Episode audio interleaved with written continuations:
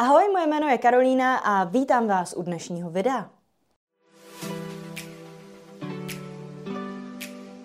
V roce 2020 jsem pro vás natočila tohle video na téma sledujících a toho, proč vám na Instagramu nepřibývají. Protože má skoro 10 000 zhlédnutí, ale informace v něm už nemusí být úplně aktuální, připravila jsem pro vás dneska novou verzi.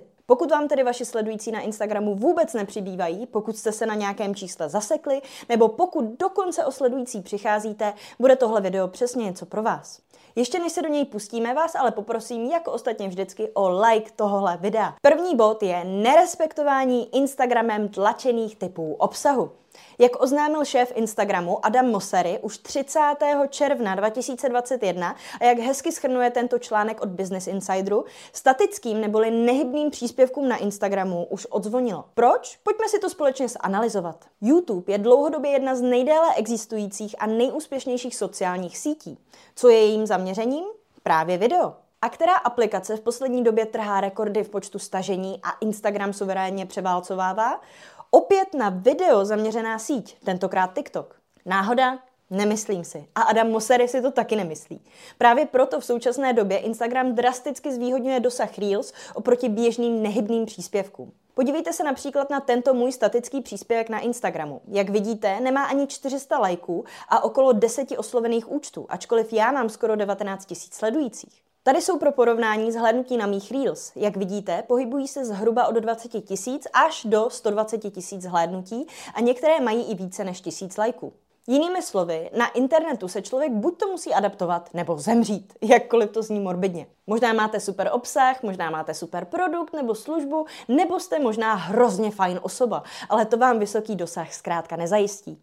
Pokud tedy chcete mít příspěvky s vysokým dosahem a velkým počtem lajků, které vám zajistí spoustu nových sledujících, neignorujte požadavky Instagramu, sledujte trendy a pro teď točte videa. Druhý bod je zmatení z fungování algoritmu. Algoritmus na Instagramu není žádná tajemná věc a nevládne mu ani černá magie. Jeho jediným úkolem je ukazovat lidem takový obsah, který je bude bavit natolik, že na platformě Instagram zůstanou co nejdéle, uvidí tím pádem co nejvíce reklam a Instagram tak vydělá co nejvíce peněz. A jaký obsah lidi nejvíc baví? No jednoduše obsah, který má nějakou hodnotu, který člověka pobaví, vzdělá, inspiruje, motivuje, rozesměje, ale rozhodně ne obsah, který ho unudí k smrti. A sem patří většinou typické firemní nebo prodejní příspěvky. Instagramový algoritmus si tedy na vás jednoduše nezasedl a ne, nemáte ani shadow ban. Váš obsah jen lidi zkrátka tolik nebaví. Je mi líto.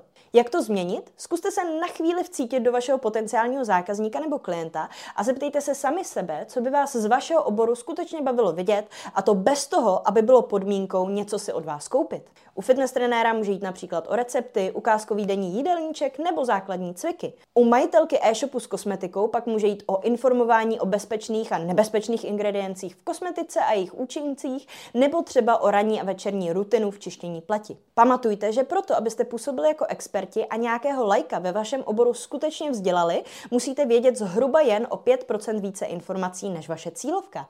Tak se nebojte říkat i věci, které vám samotným můžou připadat jako banální. Nemusíte být vždycky taky tak vážní.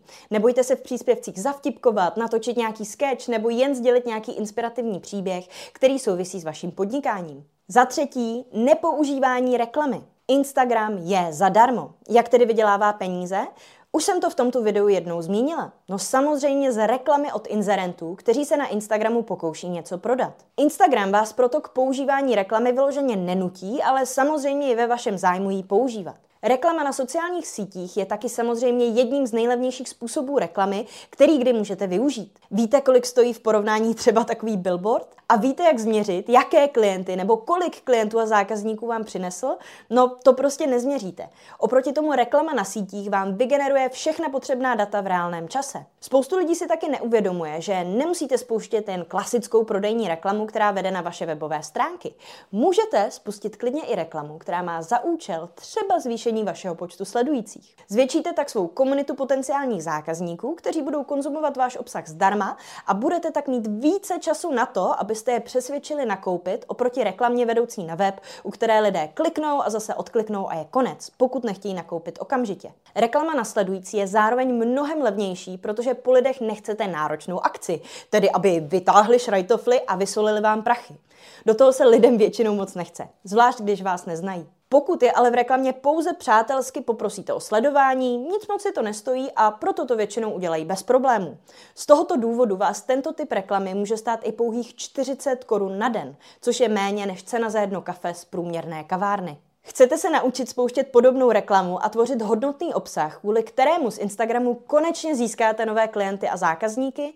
Pak se přidejte do mého kurzu prodeje na Instagramu na adrese www.kursprodejenainsta.cz. Budu se na vás těšit. Pokud se vám tohle video taky líbilo, poprosím vás o like, o komentář, třeba o tom, o čem by mělo být video příští a hlavně, hlavně o odběr, aby vám neuniklo žádné další video.